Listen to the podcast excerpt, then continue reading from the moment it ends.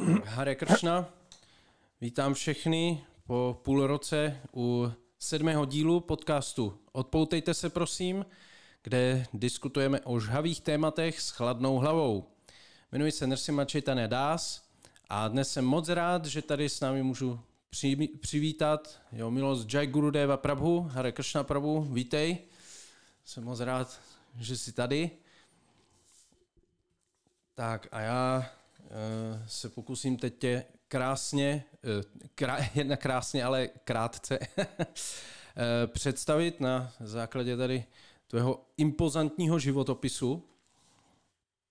Že Jai Gurudev Prabhu se narodil 8.6. roku 1953 v Praze. Jeho otec byl z Čech, matka z USA, takže vlastně od dětství mluvil jak českým jazykem, tak, tak i anglicky. Říkám to správně. Um, s oddanými přišel poprvé do kontaktu, nebo s Mahamantrou, s Hare Krishna Mahamantru, se poprvé setkal ve Švýcarsku, eh, kde s kamarády eh, mantru zpívali podle nahrávky Hare Krishna, kterou vlastně vydal George Harrison a která tehdy byla na, v mnoha zemích Evropy na prvním místě v parádách. O dva roky později eh, se poprvé setkal s oddanými z Nutí Hare Krishna v Kanadě a v USA a v roce 19... Bylo v roce 1973 Tři. v, tom, v té Kanadě. 73, jo. že jo. Uh-huh. A to, to zbyl... Uh, to jsi tam byl na prázdninách nebo eh, studia? Nebo? Já, jsem, já jsem v podstatě skončil gymnázium a můj strýček mě jako za odměnu poslal nějaký lístek eh, na autobusovou prostě po celý z USA, takový hmm. měsíc zdarma můžeš cestovat všude. Jako, tako. Hmm. Takže jsem tam navštívil různý místa a odaný jsem potkal tam na různých místech a tak. Hmm. A pak vlastně pak se zvrátil zpátky Jo, potom do... jsem zase studovat do Švýcarska, já jo. jsem emigroval v podstatě. Jo. Rodiče mám, no, no, no. A tam vlastně, tam si pak, eh, tam už si nastoupil do chrámu a eh, do Brahmachari ashramu. Tak. A... To bylo v 75. Na, tak nějak, no. 75. a to taky vlastně se poprvé setkal se Šlou Prabupádou a při jeho návštěvě v Paříži eh, v červenci 75. Mm, roku. Potom vlastně v 76. se se Šilou Prabhupádou setkal po druhé v Paříži a v Novém Majapuru v srpnu téhož roku si dostal první zasvěcení a to krásné jméno Jai Gurudev Dasa a při zasvěcení Šila Prabhupáda ti dal za úkol překládat jeho knihy do českého jazyka. Takže potom... Je to tak? potom uh, si rozdával knihy ve Švýcarsku, v Německu, ve Francii, v Rakousku od nějakého toho roku 77 do roku 84, kde od roku 80 až do roku 84 si taky byl temple prezident ve Vídni, jestli to říkám správně, a taky Sankirtanový vedoucí v roce 1984 se oženil s Vrindávaný Devidásí, která byla hlavní překladatelkou Šrýmat Bhagavatamu z angličtiny do srbštiny a vlastně v roce 1988 se vám narodil syn Jainitai.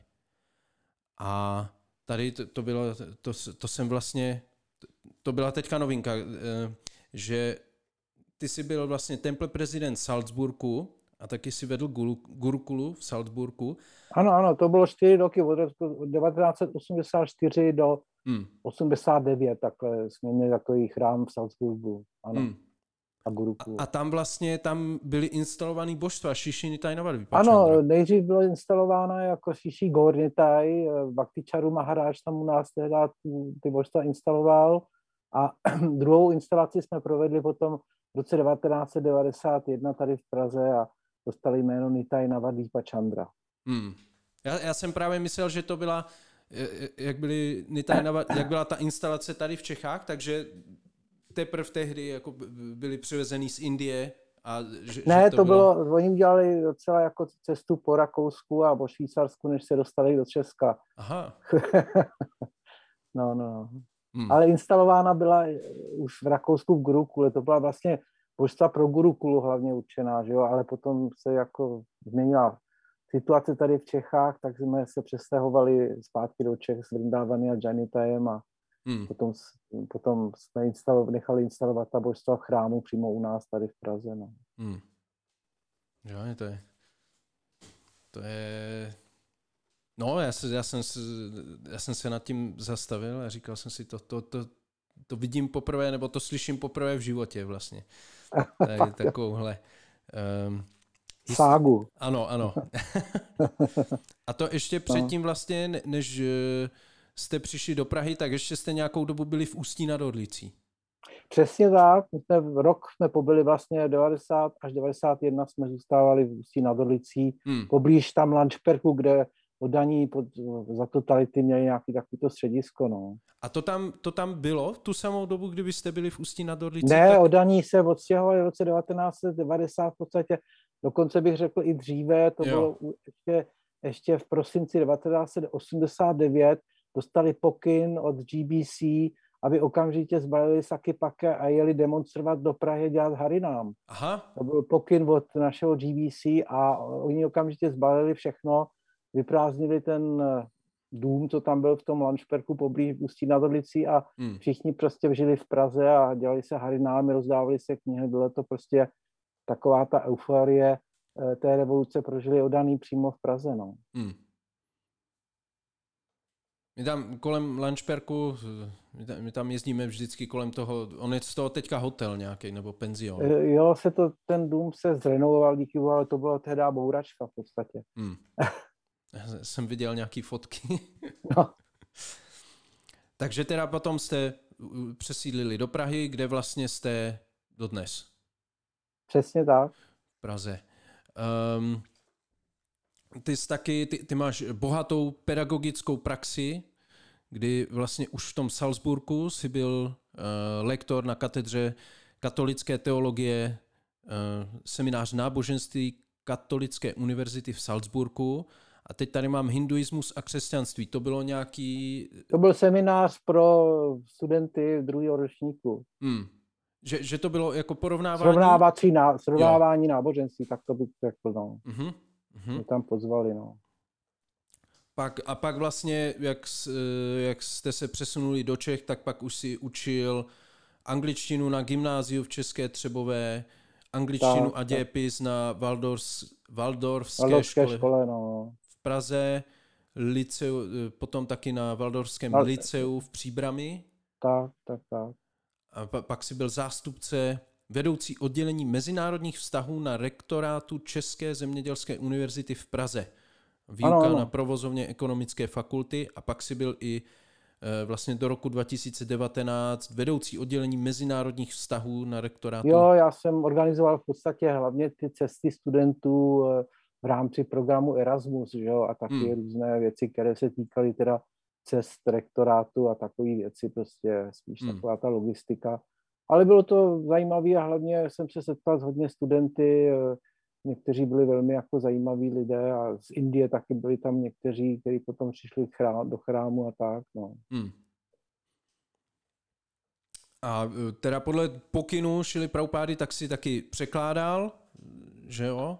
Ano, začal jsem přijímat Bhagavatam, první zpěv, eh, první až sedmou kapitolu jsem, myslím, dokončil, potom jsem to předal hmm. v podstatě Puňa Pálakovi a dalšímu týmu, který to prostě vedli dál hlavně. Hmm. Takže to, to, co čteme, když čteme první kapitoly prvního zpěvu, tak to vlastně to je tak, tvoje tak, práce. Tak, tak, tak. Ano, ano. Děkujem.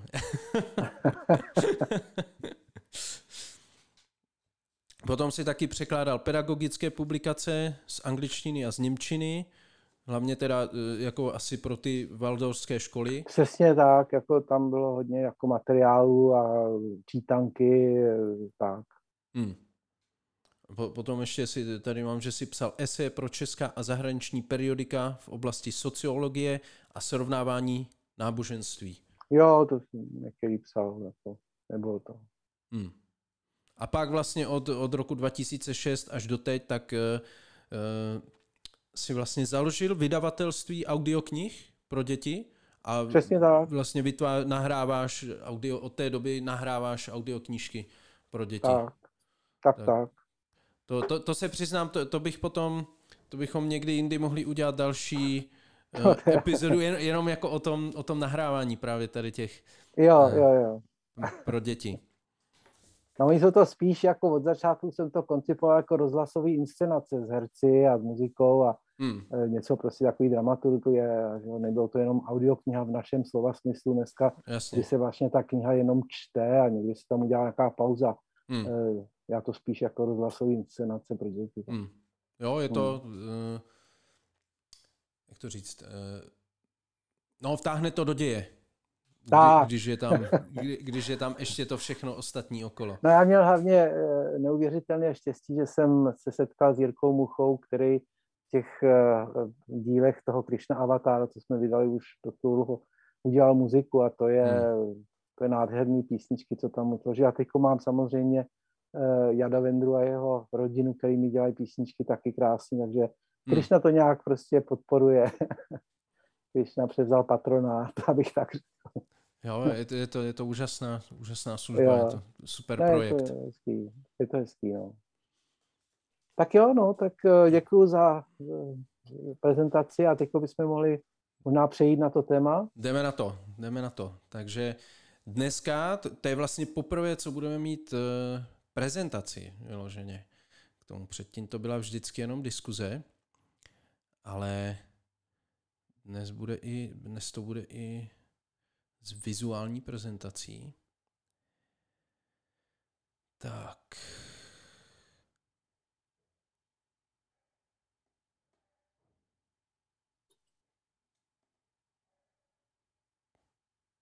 Tak. Tak můžeme, jo? Můžeme, ano, pojďme na to. Když vždycky mě řekni, nějak, ano. Můžeme se domluvit na signálu, víš, kdy mám jít na další Jo, já ti slide. řeknu eh, další, jo? Jo, jo, dobře. Takže eh, děkuji moc krát, myslím, za Čejtaniovi, že mě pozval na tuto podcastovou session. Mluvili jsme o tom už dlouho a já jsem si připravil takový prezentační jako blok PowerPoint za tímto účelem, protože to téma bylo takový zajímavý a chtěl jsem to trošku rešeršovat a ve směs eh, je to krátké mm, PowerPoint prezentace, takže eh, téma je intuice, jak vidíte na tom slajdu, eh, z latinského intuer nebo intuitum, který v podstatě v češtině by nejlépe bylo synonyma vhled, jako vhled. Takže další. Tak ta definice podle Wikipedie, což je otevřený zdroj pro všechny, kteří chtějí něco vědět, aniž by na to museli platit a současně pracovali s jedním velmi, velmi účinným nástrojem pro vyhledávání informací. Takže intuice v současném užití obvykle označuje náhlé poznání, chápání či odhad nebo rozhodnutí, které není zprostředkováno vědomým uvažováním. Ačkoliv bývá provázeno pocitem jasnosti a jistoty, není podloženo zřetelnými důvody. Jedno z českých synonym pro intuici je pojem tušení.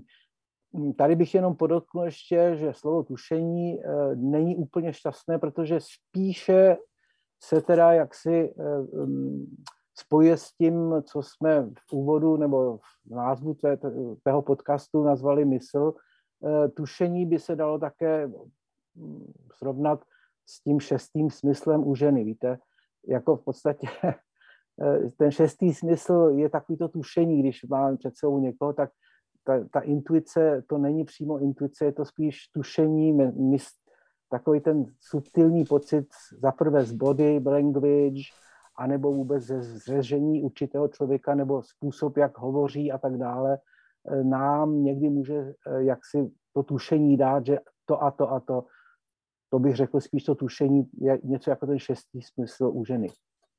Další.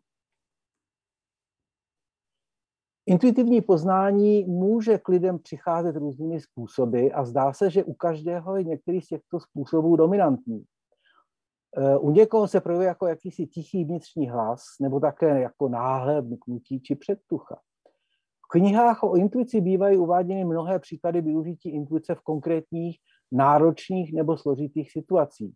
Ve vědeckém experimentu, v krizovém managementu, v situacích ohrožení života ve vojenství, politice, v ekonomice, ale i třeba při výběru partnera nebo hraní šachu.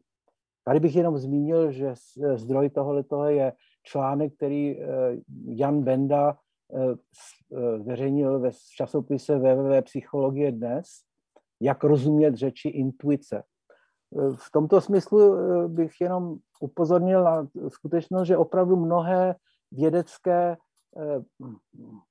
poznatky nebo skutečně bych řekl zlomy v poznání vědeckém vznikly na základě intuice. To je naprosto jako například máme známého psychologa Archimeda, který chtěl změřit, dostal úkol změřit váhu nebo zvážit slona. Jo.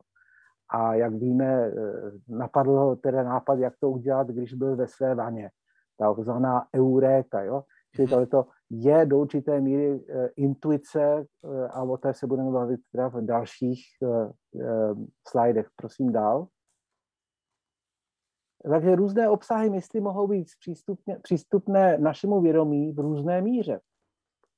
V intuitivních úsudku, u intuitivních úsudků si nejsme vědomi toho, jak jsme k ním dospěli. Podobně introspekce nemá prakticky žádný přístup k tomu, jak dochází k tvorbě gramaticky správných věd během hovoru. Zatímco při matematickém výpočtu jsme si vědomi většiny kroků, které provádíme. Intuice figuruje jako důležitá ingredience v mnoha teoriích kreativního procesu, jako v umění, tak ve vědě. Intuici můžeme také rozvíjet až do expertní roviny pomocí umyslného procvičování. To je tak další informace z Wikipedie. Přičemž bych jenom ještě dodal k tomuto intuitivnímu poznání skutečnost, že pravopáda, jak uvidíme v pozdějších slajdech, se zmiňoval také o tom, že intuice je něco, co jsme v podstatě v minulosti už e, znali a znovu se to objevuje v tom smyslu, že e, automaticky, jak si e, tady ten příklad je dán, že nemá prakticky žádný přístup k tomu, jak dochází k tvorbě gramaticky správných věd během hovoru. Jo? Samozřejmě, když píšeme, je to úplně něco jiného.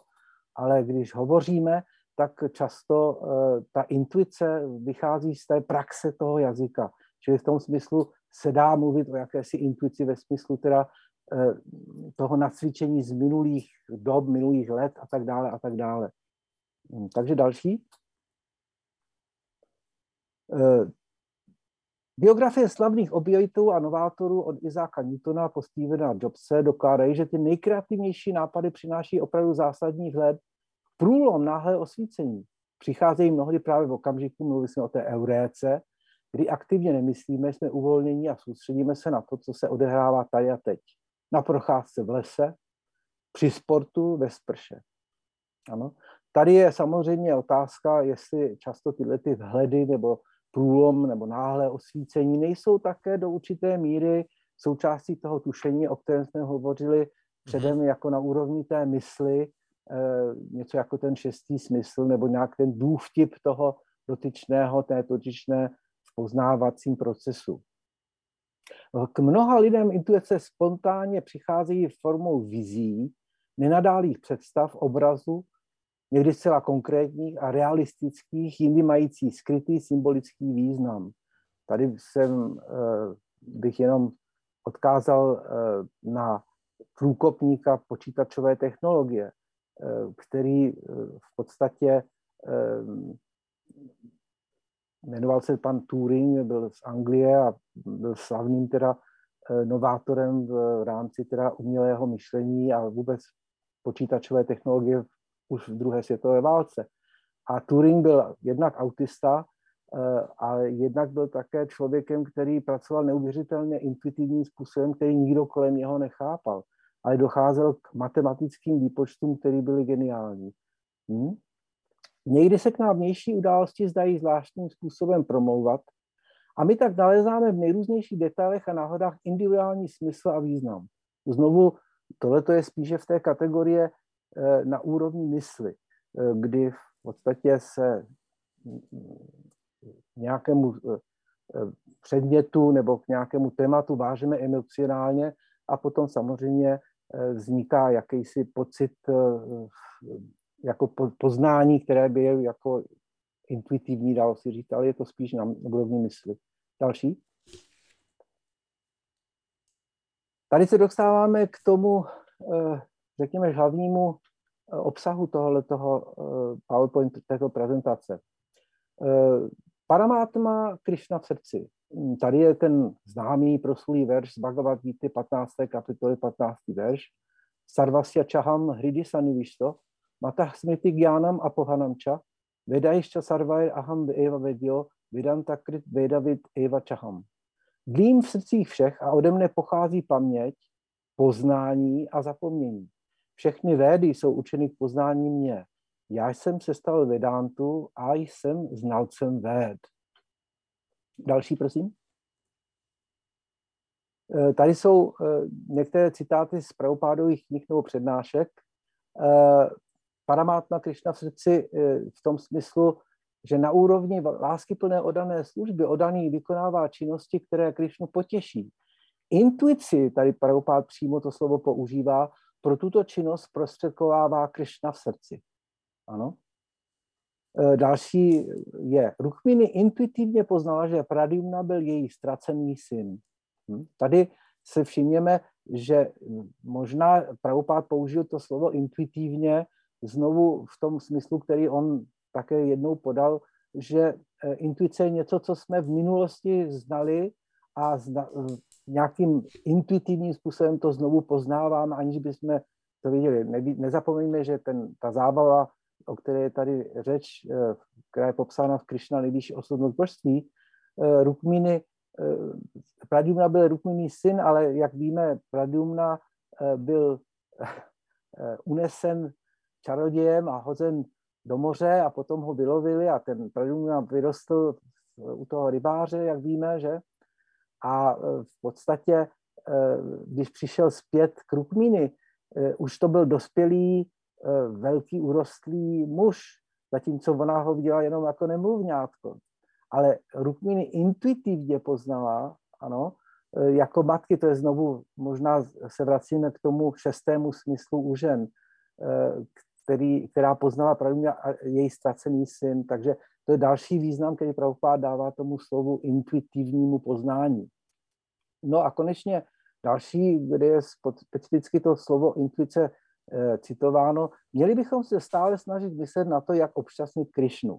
Tato intuice se projevuje i v hmotném světě jako lidumilství, dobelčinnost, charita a tak dále. To je velice zajímavý e, jako využití toho slova intuice, eh, protože pravopád o ní píše, tato intuice se projevuje v hmotném světě jako lidumilci. Čili ta intuice je eh, v zásadě už v nás vložená, eh, je to jakýsi pocit, důležitý pocit, činit, občasnit někoho. Ano? A intuitivně tady pravopád píše, je to z druhého zpěvu třetí kapitola desátý, verš význam, intuitivně máme sklon sloužit Krišnovi. Proto, Prabhupád říkal, že Krišna vědomí, nebo v šástrách je řečeno, že Krišna vědomí je vrozené. Hm?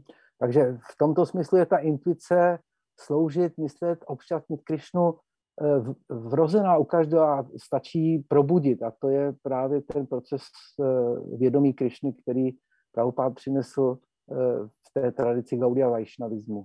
Další? Tady eh, Paramátna Krishna v srdci. Intuice, eh, dalo by se taky přeložit, eh, řekněme, etymologicky, že se jedná in vnitřní a tuičin nebo tuice znamená vzdělání nebo věda, kterou Krishna vkládá prostřednictví vrozené inteligence do se každé vtělené bytosti, člověka, zvířete, ptáka, hmyzu i rostliny. Já jsem viděl jednou velmi zajímavý dokument o tom, jak se putují divoké husy z daleké Sibiře do teplých krajů přes Himalaj. Letí ve výšce 8000 metrů, což je pro ptáka tohoto druhu téměř nemožné ale letí v krásné, dokonalé formaci. To víme všichni o stěhovavých ptácích, že létají ve v dokonalých formacích a mají to všechno jaksi vypočítané. Takže tady bych jednoznačně a pravopád to často taky nás upozorňoval na tuto skutečnost, že Krišna v srdci každé živé bytosti a dává jí vnitřní vzdělání nebo informace intuitivně. Já jsem tady napsal, že na rozdíl od experimentální vědy je tato věda věčná a dokonalá. To je, to je, to je velký rozdíl mezi experimentální vědou a e, vrozenou vědou, nebo já bych řekl věčnou vědou. Experimentální věda se řídí procesem zkoušky a chyby. Trial and error v angličtině. A to znamená, že je tedy nutně nedokonalá.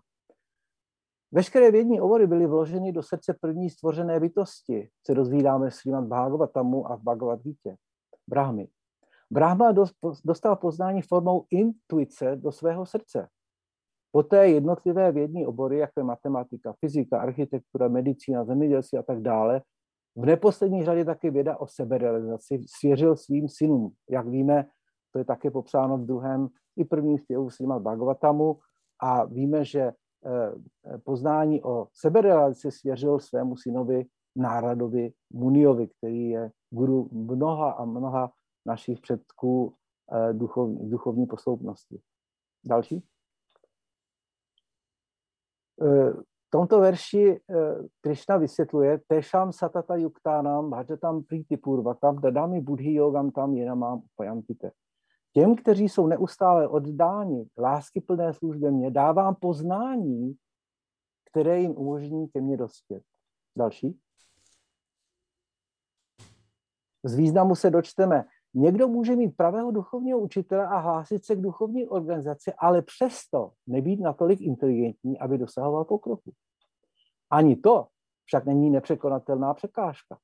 Tehdy ho Krišna vnitru vede, aby k němu mohl nakonec bez potíží dospět.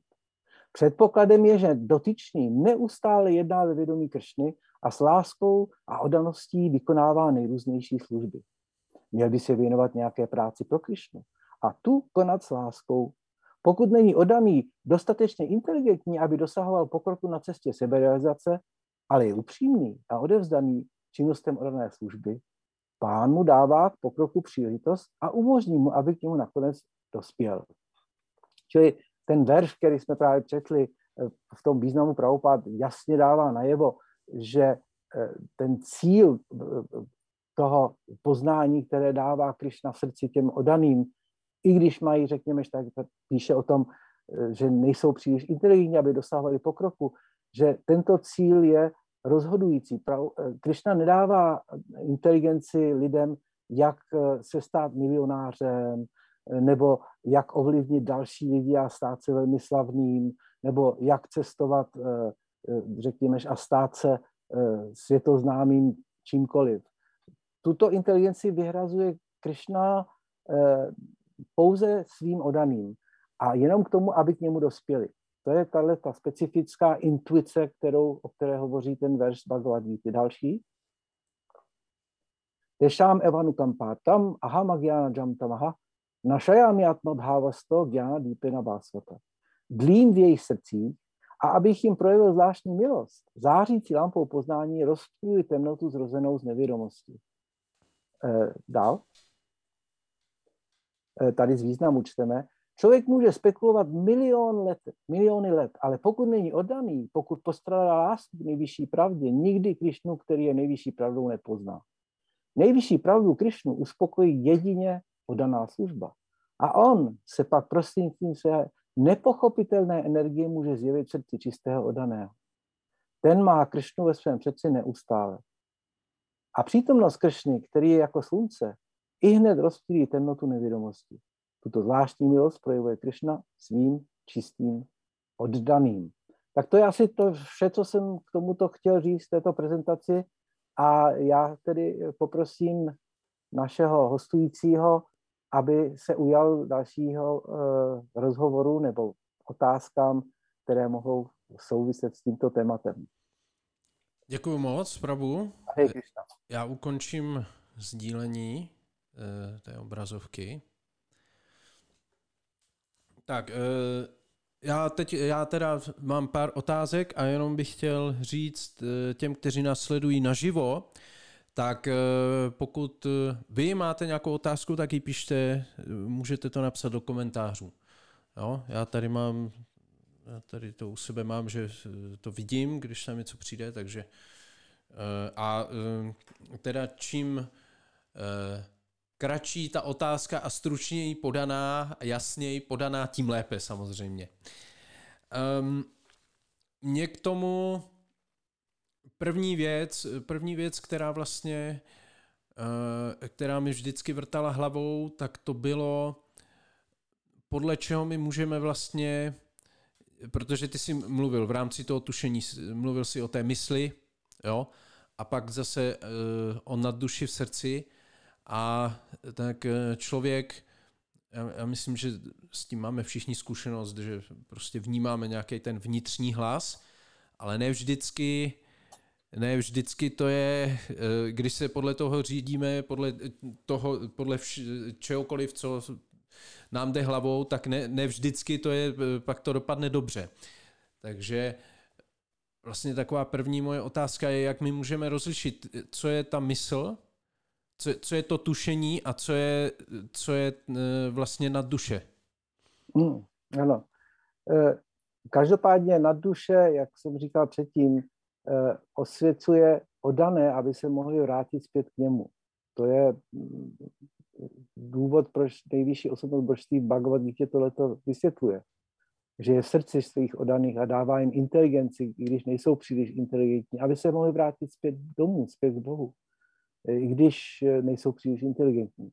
Hmm. Eh, co se týče intuice, kterou Krishna vkládá do každého tvora jako eh, poznání, tak to je jednoznačná pravda, že já tomu říkám realizovaná věda a experimentální věda. Experimentální věda je věda, kterou v dnešní době, myslím, posledních 200 let hlavně uznáváme za jedinou vědu. A jak jsem se zmínil v tom PowerPoint prezentaci, Eh, tato věda je ve své podstatě vždy nedokonalá. Čili to poznání, které dostáváme experimentální vědou, ať už je to poznání jsme sama našich fyzických schopností nebo vesmíru nebo jakékoliv oboru, eh, to jsou všechno nedokonalé poznání.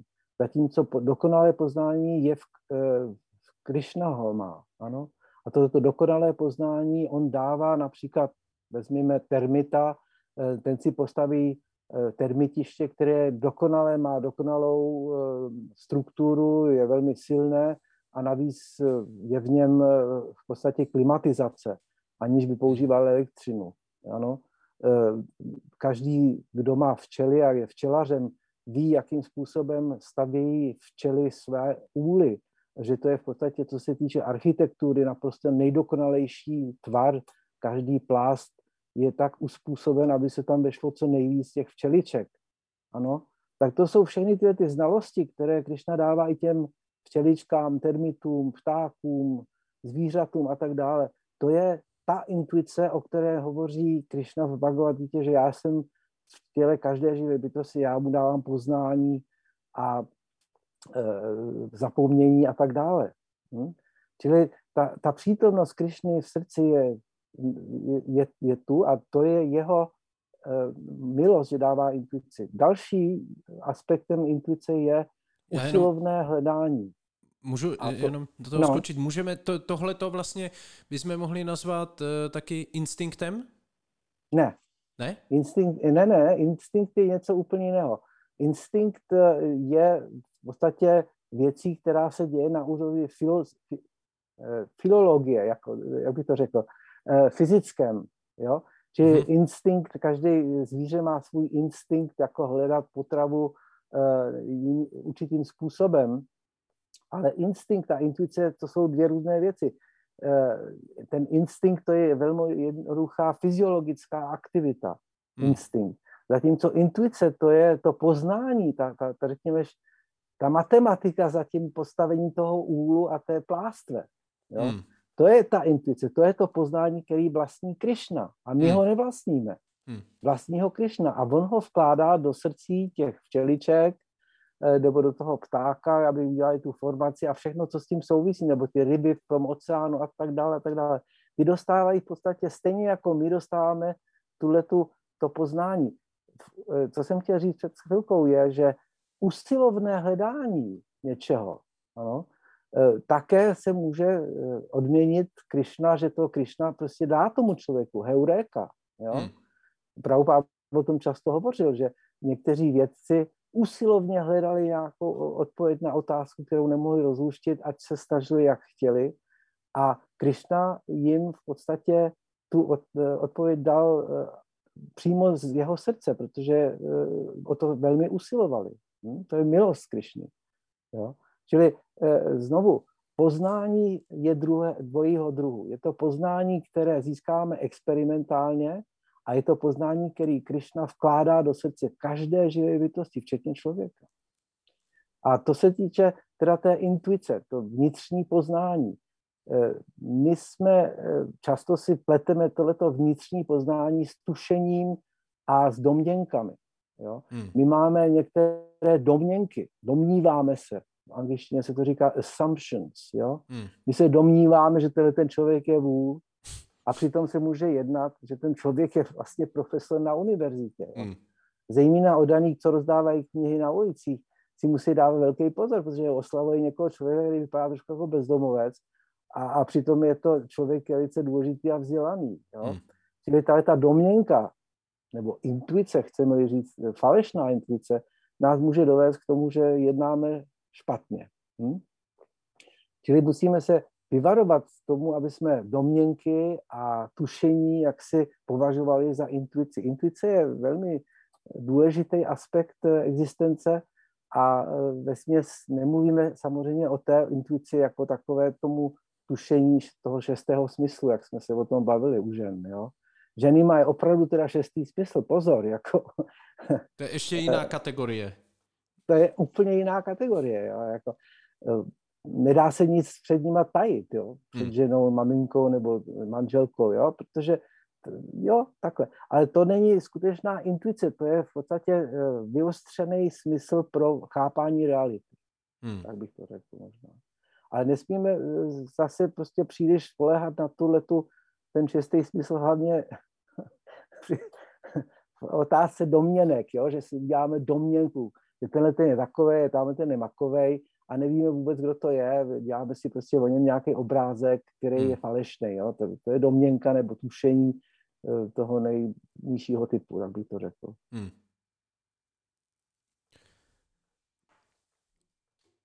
Co se týká teda té, uh, nebo tak, já, já, to, já to ještě vezmu z, jiný, z jiného směru. Uh-huh. Um, na duši se taky říká um, Chaitya Guru, nebo ano. guru v našem srdci.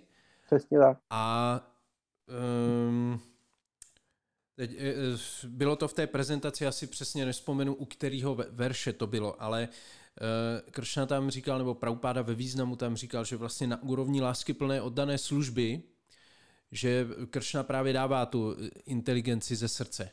A, a byla, uh tam, byla tam uh, ta formulace, Jo? Na úrovni lásky plné oddané služby, což ano. Eh, se zdá jako uh, vysoká, ne, nebo vysoká, pokročilá úroveň, pokročilá úroveň vědomí kršny.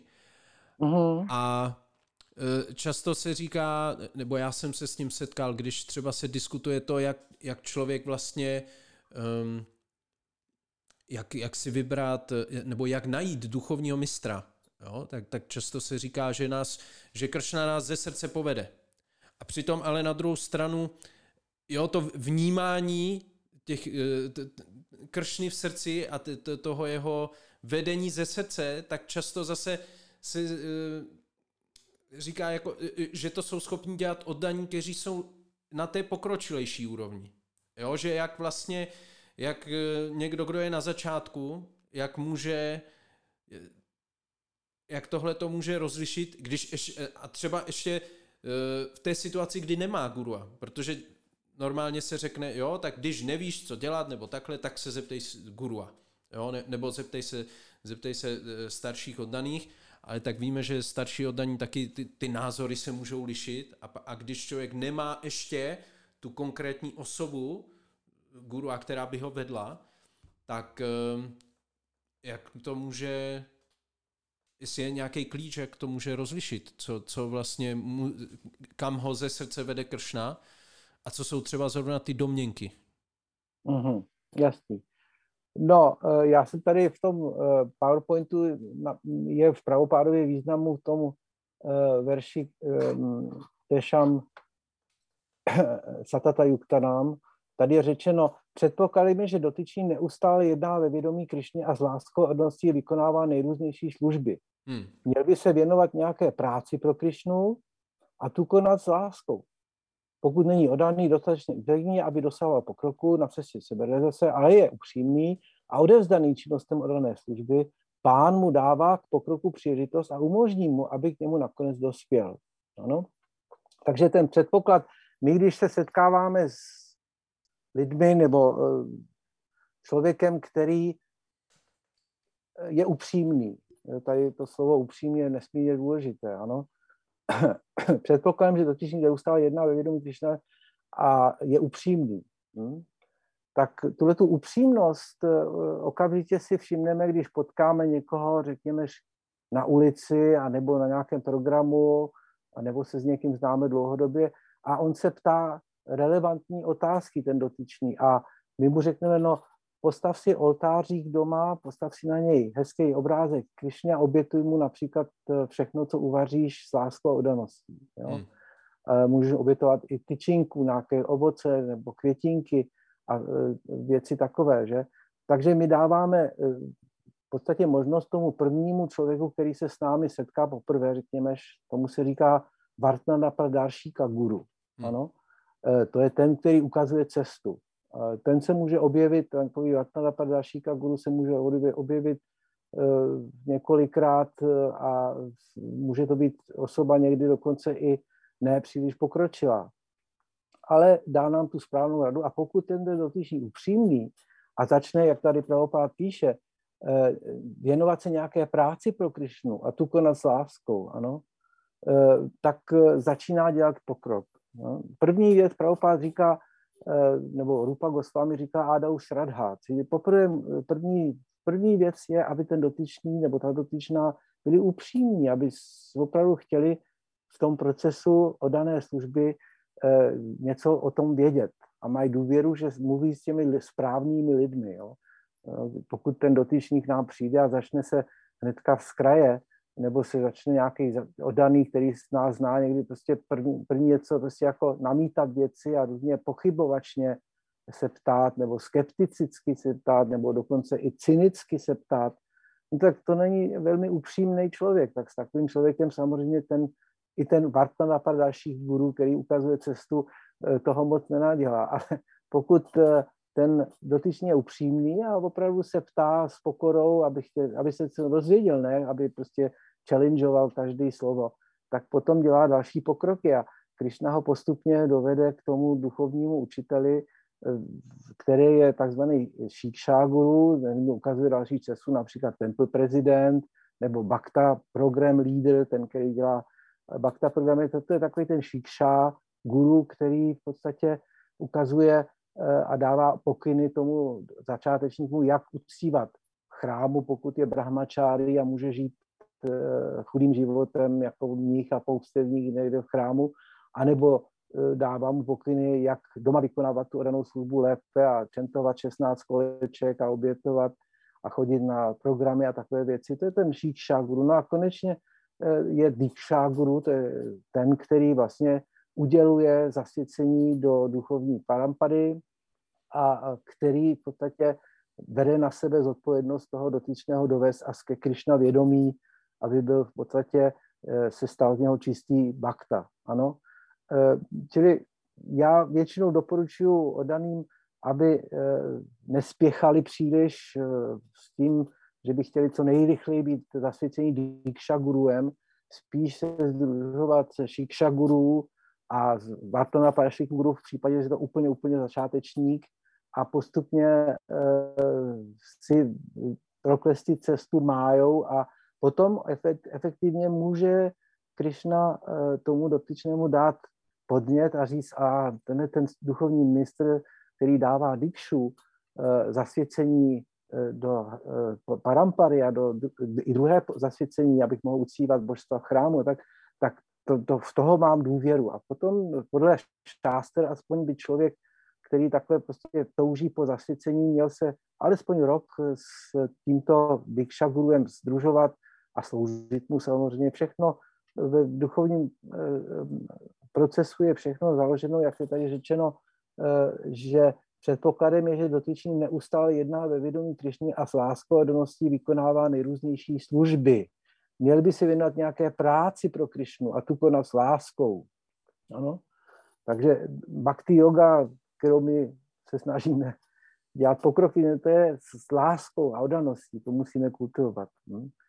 Čili eh, samozřejmě člověk může mít mnoho pochybností, ale dokavať eh, se nerozplynou ty pochybnosti, nemáme spěchat eh, přijmout Diksha Guru a hnedka první rok nebo druhý rok. Někdy to může trvat rychleji, někdy kratěji. To znamená, nesmíme taky zapomenout, že nikdo nepřichází do vědomí Krišny úplně tak jednoduše, náhodou, hmm. ale protože už měl v tomto životě nebo i v minulých životech eh, takzvanou eh, dobrou karmu, nebo eh, říká eh, agyata sukriti, ano, znamená, že nějakým způsobem sukrity tam mus, něco muselo být. Že? Ale samozřejmě přicházejí k vědomí Krišny nebo chtějí praktikovat bhakti jogu i nešťastní lidé. Někdy máme dokonce i problémy s lidmi, kteří jsou duševně narušení a chtějí praktikovat bhakti jogu, protože trpí příliš v jejich životě a tak dále a tak dále. Ale bhakti yoga je vědou poznávání Boha a není to tak jednoduché. Ale duchovního mistra eh, Krišna, Prabhupád nám často vysvětloval, Krišna nám pošle duchovního mistra, dá duchovního mistra a duchovní mistr nám dá Krišnu. Hmm. Tak. Milostí Krišny dostaneme duchovního mistra. Hmm. Ať už je to teda Bartnada Pardashik guru, to znamená ten, co ukazuje tu cestu, nebo Shiksha guru, ten, kdo nás trénuje a dává nám pokyny přesně, jak se chovat, anebo Dikshaguru, což je ten, který nás vlastně eh, zasvěcuje do eh, služby Krišny na úrovni teda eh, bak, čisté bakty. Hm? A dává nám samozřejmě instrukce. Nesmíme samozřejmě Dikshaguru a nějakým zaměňovat na dědu vševědu. To nesmíme. To je trošku jako cestná filozofie. Dikshaguru je ten, který dává zasvěcení velmi upřímnému odanému, který to opravdu myslí velmi vážně, ale to neznamená, že musí všechno vědět a musí být zasvěcen do každé malichernosti. Často se odaní obracejí na svého dikšaguru a e, s malichernýma věcma a to není úplně ten účel, nebo spoléhají na to, že bude řešit jejich e, rodinné, rodinné potíže. S hmm. tím by se člověk neměl obracet na Diksha Guru a s tím by se měl obracet možná na svého přítele nebo hmm. Vatnana Parashika Guru nebo Shiksha Guru a taky není špatné se takhle obracet. A nebo mezi, mezi rodině otce musíme taky se ptát často, nebo maminky a tak dále. Hmm. Takže uh, jenom abych to, uh, když bych to řekl svýma slovama, tak musíme se, uh, když se upřímně snažíme a jsme zaměstnaní v oddané službě, tak pak, eh, když nám eh, přijdou, eh, jak to říct, aby to neznělo moc ezotericky, ale když nám přijdou prostě nějaké informace zevnitř, který, u kterých vidíme, že um, to je vlastně v souladu s tím naším snažením, že nás to že je to nějakým způsobem, že nás to posune dopředu, tak uh, u toho můžeme vlastně si nějak být jistí, že to je, že to je ta, ta nadduše, že to je ta intuice od, od Kršny. Kapu, kapu. Uh, takhle. Uh, musíme dávat velký pozor.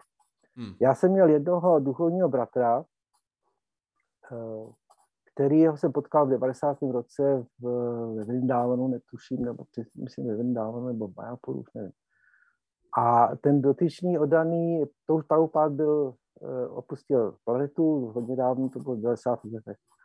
A on mi říkal, že, že, že dostal intuici, abych tak řekl, že má vzít Babaji ašrám. Hmm. Stát se Babaji, jo. Uh-huh. A trval na tom, že mu to prostě nějak vyjevila na duši, nebo já nevím co prostě. Ale takhle se na mě obrátil, aby jsme dlouho, dlouho o tom eh, debatovali spolu a řekl jsem mu, ať se ještě pobavím s jedním naším duchovním bratrem, který je saňasí samo, a eh, že možná do toho bude mít trošku větší hled, mm-hmm. že jo. Vhled může být taky eh, mnohem účinnější, když si uděláme obrázek s, s různými lidmi, jo. Poradit se s tím, co ty na to, jo. To myslíš, že to je dobrý nápad, nebo co myslíš, že to, to, to je opravdu jako Krišna mi to a tak dále, jo. No a nakonec jsme teda dospěli po dlouhých debatách, že v podstatě mu to našeptala Mája. Hmm. Jo? A on si to najednou taky trošku uvědomil, že to byla trošku taková ta psychologická smyčka, do které ho vlákala Mája, hmm. jo, že já teďko budu bábadží a všichni si mě budou chválit, jaký jsem pokročilý bábadží a já se stanu čistý voda, já uvidím Krišnu za 14 dní. Takže nakonec jsme ho z toho trošku jako vyvedli, ale právě v rámci duchovního pokroku musí člověk být velmi, velmi opatrný a e, možná, že pokud jako například má rozhodnout se, jestli přijme tohle toho duchovního učitele nebo jiného, tak pokud má ještě tyhle ty pohodnosti, tak radši ne, nespolehat nějaký pitomý intuice, ale počkat. Jo. Jo. jo.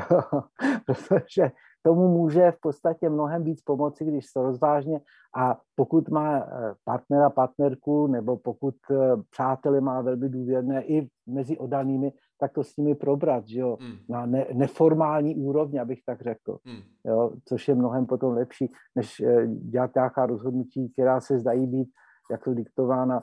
Jo, to je často taky problém toho, Eh, té mentality sahadžia se tomu říká, že, hmm. že chceme všechno velmi levně.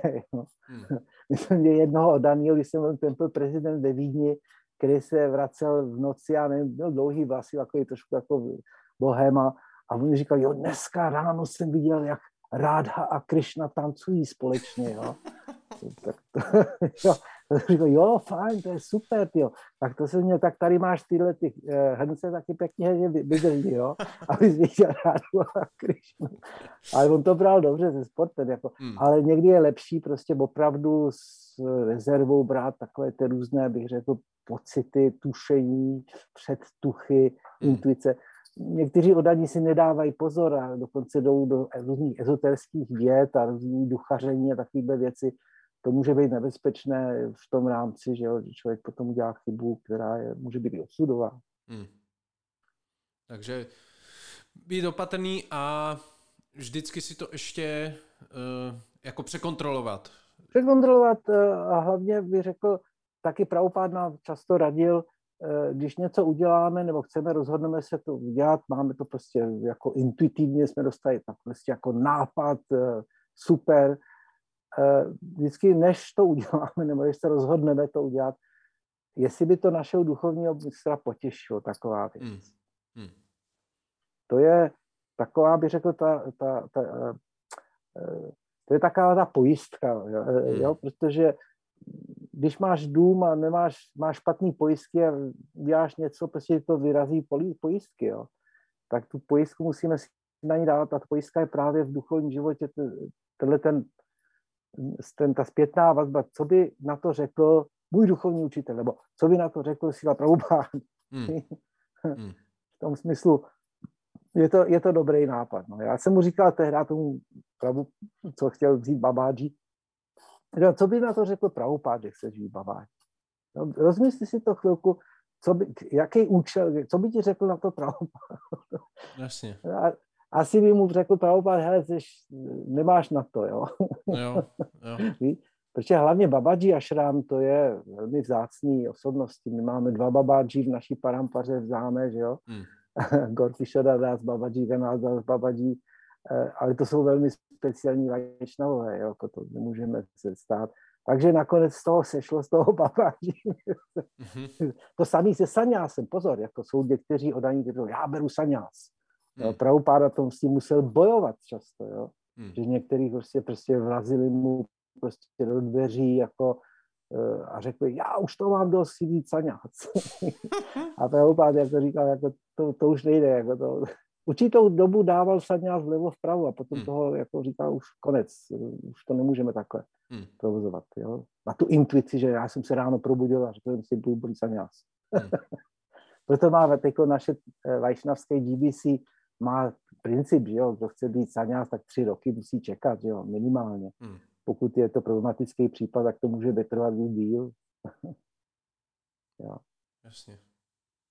Ehm, máme tady jednu otázku z Facebooku. Ano. Uh, což v podstatě, já jsem to jenom tak eh, zběžně přelétl, tak v podstatě jsme se o tom teď bavili, ale já to přečtu a když tak ještě tomu můžeš něco dodat nebo nějak to um, zhrnout. Hare, uh, je to od Mary Glozer, takže Hare Krishna, přijměte naše úctivé poklony. Uh, Eh, prosím, když se každodenně rozhodujeme s přáním plnit vůli nejvyšší osobnosti božství, jak jednoduše rozlišit intuici, šestý smysl a vyspekulované domněnky.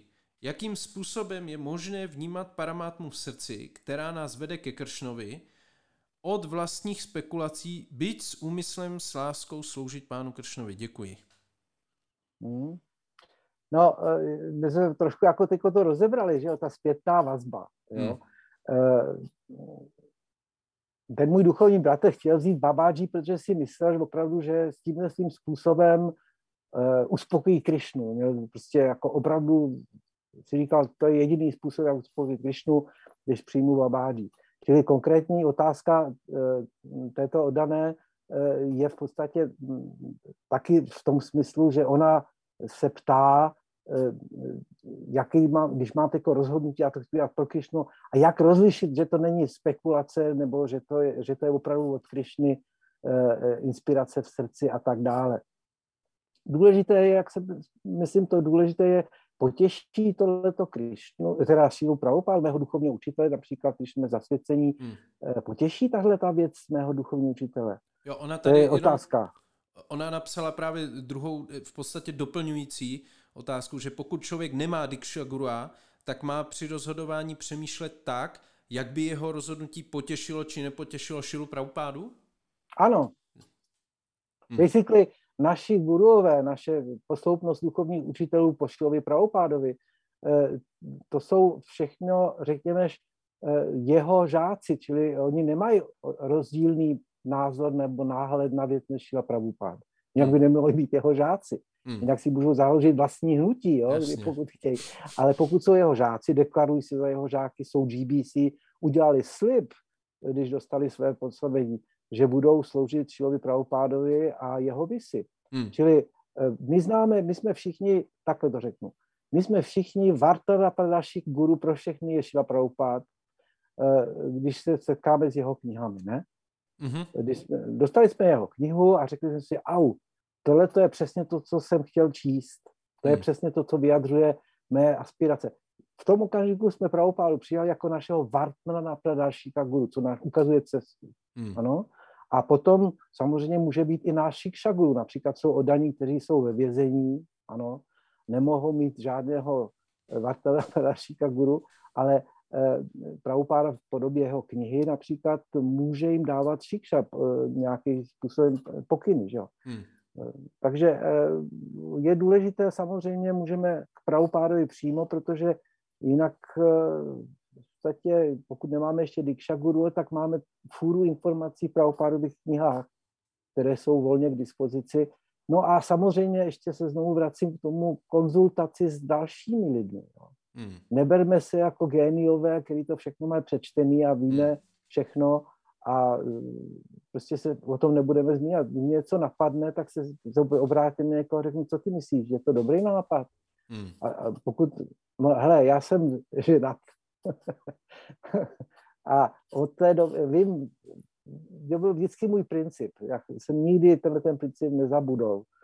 Eh, když jsem měl nějaký nápad, tak jsem to skonzultoval s manželkou. Hmm. Jo tak, moje manželka je vajšnavý, přeložila Bhagavatam do srbštiny, ona má rozum určitě. No a to mi trošku pomohlo někdy se nedostat do, pak, do problematických situací. Jasně. Čili eh, ano, musíme dát pozor, nebýt příliš sebestřední, tak? Hmm. Jo, eh, tak eh, tady vypadá to, eh, že asi je to jasné. A ještě, jenom bych se zeptal, ještě na svědomí? Často si říká, tak. že svědomí je nad duše? Ne, ne, ne, ne, ne. Eh, svědomí, eh, svědomí, to jsem, myslím, dokonce jsem o tom jenom napsal nějaký takový kratší článek uh-huh. o tom svědomí v rámci karmy, jako to byla taky PowerPoint prezentace, že svědomí má co činit samozřejmě s karmickými reakcemi a že to svědomí v podstatě je vrozené každému a je to v podstatě taky součástí toho, dalo by se říct, vloženého poznání, které je v nás a které Někteří například teologové v křesťanských tradicích tomu říkají eh, takzvanou eh, zlatá, zlaté pravidlo. Golden rule se tomu říká anglicky. A to je, řekněme, nezabiješ, hmm. příkladu, jo, neukradneš, těch desatero, co křesťané mají, ale my máme i jiná, řekněme, eh, věci. A pokud se proviníme proti k tomuto, řekněme, zlatému pravidlu nebo regulativních principům v našem hnutí, jo, tak samozřejmě náš tlačí naše svědomí, ano, protože eh, je to prostě vrozené každému člověku, aby se choval mravně. No ale jsou lidé samozřejmě, které to svědomí nikdy netrápí, protože nemají žádný svědomí. Hmm. Takový lidé jsou pozor, jako my se tady bavíme mezi odanými, jo, ale ty, který tady chodí například u nás tady vedle je obrovský zápas eh, Slávě Pardubice Aha. a ty lidi, kteří tam na těch ochozech sedí a řvou, a ty, některý nemají moc svědomí, jo, tak hmm. jako ty uh, házet lahve nebo prostě se porvat s někým, jo, když, jo, čili svědomí mají lidé, kteří jsou, řekněme, trošku jako eh, zbožní, alespoň trochu, jo, tak hmm. mají nějaké to svědomí, které jim dává v podstatě zabrat, nebo naopak mají čisté svědomí. Hmm. Ale intuice je trošku něco jiného, protože tam je eh, vlastně eh, ten tvar toho slova eh, tuice, tuition, tu, tuice znamená vzdělání, ano? Hmm. Poznání, poznání, hmm. tuition, tuition anglicky, jo? To to intuition, to je to vnitřní poznání, ale opravdu poznání. Zatím to svědomí, to je v podstatě spjato s naší výchovou v tradicích, řekněme, které jsou mravně založené, jo, hmm. eticky mravně založené. Já jsem v tom PowerPoint prezentaci jsem hovořil o díle Dostojevského Trest a, a, a uh, jak se jmenuje, Zločin a trest, ve kterém ten dotyčný v tom příběhu se dopustí vraždy, kterou nikdo neviděl, nebo který nikdo neví a nikdy ho nemůžou dopadnout. Jo? Prostě nemá absolutně žádný možnost nikdo ho nikdo dopadnout. Hmm. Se k tomu navíc ještě přiznal nějaký člověk, který tam byl jako dělník, se k tomu přiznal. Jo? Čili ten člověk byl v podstatě eh, nedosažitelný tím eh, eh, tou justicí v té době, ale jelikož to svědomí ho tak trápilo, on ten chlap prostě už nemohl vůbec jako žít jako hmm. normální člověk, protože ho trápilo svědomí, že zabil nějakého člověka, nakonec se jde udat k té policii národu. Jo? Hmm. Čili tohle je jenom příklad toho, jak to svědomí má velmi důležitou roli v našich životech, co se týče jako eh, spokojenosti člověka. Když má špatný svědomí, tak to může být spokojený. Hmm. Ale můžeme teda spíš, spíš je to záležitost té karmy. Jo? Mě, mě ano. vlastně mě zaujalo, když te, teďka zmínil tu výchovu. Jo? Ano že často prostě, um, že, že to opravdu je daný tou karmou, prostředím, v kterým jsme vyrostli, jo, a pak se něco změnilo, začali jsme žít nějak jinak a pak právě to svědomí se ozve díky ano. tomu, že nežijeme podle nějakých těch hodnot, v kterých ano. jsme byli vychovaní a že to právě uh, nutně uh, opravdu nemusí, nemusí být ta uh, nad duše nebo intuice, která přichází no, no, no, od nad duše. Já například Pardon, můžu? Určitě. Eh, já například eh, jsem rozdával knihy, tak jsem jednou zahučel eh, na obrovská jatka. To Hmm. byly industriální jatka, tak jsem přijel přímo na ředitelství těch jatek A říkal jsem si, no možná, že ten pan ředitel bude chytrý člověk a že si, eh, že si koupí celý komplet, já jsem teda prodával komplety Bhagavatamu, že? Eh, A okamžitě jsem cítil, ten chlap měl tak špatný svědomí, že neměl nárok si koupit ty knížky. Naprosto neměl nárok. Já jsem Mhm. to zkoušel různým způsobem. Nešlo to vůbec. Některý odaný mi říkali, že jsem taky nebyl. Řezníci to je něco jiného. To už je, řekněme, v té linii, kde mají trošku to svědomí. Jo. Ale ty, kteří jsou přímo u toho vraždění, jo, v těch jatkách, industriálních jatkách konkrétně, jo, Hmm. tak to je něco tak eh, obludného, Hmm. že eh, to svědomí ten člověk prostě eh, už, už neměl, jo? Prostě byl Hmm. oproštěn veškerého. A tam už je všechno, co se týče Boha, náboženství, duchovní život, seberealizace. Pro takové lidi už to nemá absolutně žádný význam. Hmm. No. To jeho svědomí už prostě tam nebylo. Jo? No, A naopak eh, jsem se několikrát setkal s lidmi, konkrétně teda s řezníky, kteří eh, jejich svědomí jim naprosto jednoznačně řekl, to je špatně, co tady dělám, dejte mi tu knížku, já si ji koupím. Hmm. Řez, s řezníkem myslíš jako eh, prodavače v řeznictví nebo Tak, takový tak, ten tak, tak. maloprodej, když Tak, prostě takový ty lidi, kteří prostě mají špinavé ruce, ale jsou OK, jo. Jo, Ale ty, kteří vedou nějakou takovou obrovskou továrnu na zabíjení, jasně. Hmm. to je těžký. A mě několik daných se to taky nepodařilo, jak jsem s nimi mluvil. Jako to Hmm, prostě hmm. některý lidi to prostě ne, neprorazíš. Už jsou vložně jako, nemají žád, nemůžou mít svědomí, jinak by nemohli pracovat v takovýhle, takovém hororu. No jasně. jo, jo. tak jo, Eh, Jsme, překročili jsme jednu hodinu. tak děkuji moc za uh, trpělivost. Já, já děkuju, bylo, bylo to super. Já bych, eh, mohli bychom eh, pokračovat, ale to téma si myslím, že jsme pokryli Já pěkně. myslím, že jsme to docela pěkně pokryli, Hmm. je to velmi zajímavé téma a a hlavně eh, je to téma, které pro nás odané hlavně v rámci teda eh, naší filozofie je velmi důležité, protože my máme právě tu, eh, to poznání, eh, že Krišna je v srdci Hmm, a že nám dává všem poznání a že ta intuice vychází i z něj, že jo hmm, ta opravdová intuice, že jo. A Prabhupada o tom se rozšíří. To nás strašně mm, odlišuje od eh, materialistických psychologů, psychiatrů, psychanalytiků a jiných lidí. To nás naprosto odlišuje, protože my máme zkušenost nejenom, že já jsem duše, nejsem to tělo, ale hlavně, že Krishna je s námi, Četya Guru. Že? jo. hmm. To, je, to je neuvěřitelně důležitý aspekt eh, naší filozofie, Četya Guru, neboli pán v srdci. Hare Krishna. Hare Krishna. Já jsem Jai. právě se chtěl je- ještě zeptat na nějaký eh, jako slovo na závěr, ale tohle v podstatě už to. Jestli chceš ještě něco dodat?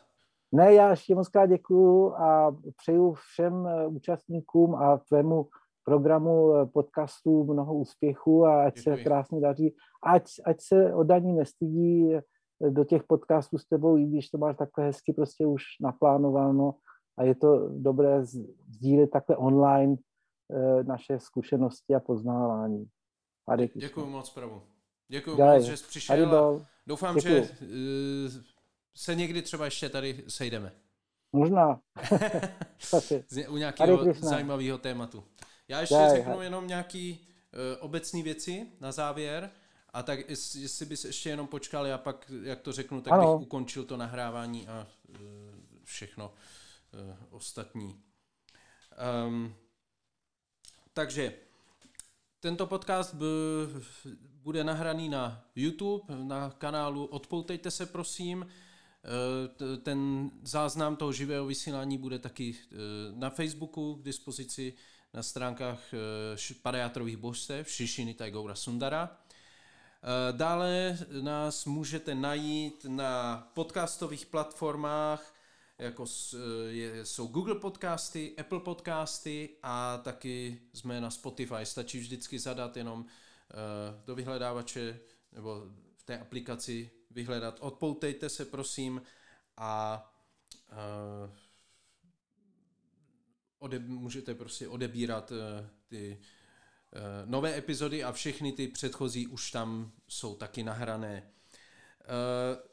Příště já mám spoustu témat, ale zatím ještě, protože teď je spousta věcí ještě jiných s a taky eh, v osobním životě, tak nechci, nechci eh, teďka říkat, že eh, příští týden hnedka bude nějaká další epizoda, ale bude to co nejdřív a jenom tady na, jako abyste věděli, na co se můžete těšit, tak mám tady pár takových témat, o kterých bych chtěl mluvit. Eh, třeba jogový žebříček a oddaná služba, to je porovnání toho postupného jogového eh, žebříčku, který je popsaný v Bhagavad Gita a v těch prvních šesti kapitolách a porovnal, porovnali bychom to eh, s oddanou službou. Um, další téma je třeba impersonalismus v životě oddaného. Uh, tam bych chtěl mluvit o tom s někým, o tom, jak vlastně uh, my známe impersonalismus a majavádu jenom z těch od, z Chaitanya Charitamrity, když Chaitanya Mahaprabhu diskutuje s těmi filozofy, ale uh, ono se to taky projevuje v našem životě u nás. My sami máme uh, tendence k impersonalismu, tak tohle, by, tohle téma bych chtěl taky proskoumat. Uh, potom to už vlastně, to, se, to, to bylo něco, co se mělo odehrát už na jaře, kdy jsme měli s Lilo Mohini Mataji a Jagan Mohini Mataji jsme měli uh, mít takový rozhovor uh, o tom, jak jsme vlastně vyrůstali ve vědomí Kršny. Takže to by se, a to jsme, my na jaře jsme se domluvili, že to uděláme někdy v zimě, až bude trošku větší klid, takže to se taky odehraje. A pak tady mám takové žhavé téma idolizace a kulty osobnosti. Takže to nějak postupně, a ještě už v hlavě mám spoustu dalších témat, takže uh, jde jenom o to, uh, to udělat. Um, ještě bych chtěl říct, že vlastně každý uh, takhle pět dnů v týdnu my čteme ze Šímat Bhagavatamu nebo ze Šímat Bhagavad Gita. Uh, je to, čteme um, úterý, středa, čtvrtek, pátek, sobota a teď je to, změnil se čas na půl osmou večer, takže kdo by chtěl, tak nás může na tom Facebooku Shishinita Gaura Sundara najde víc informací. A to je pro dnešek vše. Ještě jednou moc děkuji Jai Guru Devovi Prabhu, že tady s náma byl. Děkuji všem, kteří poslouchali a budou poslouchat a Hare Krishna. Hare Krishna. Šla Prabhupáda ki. Jai. Rýbol.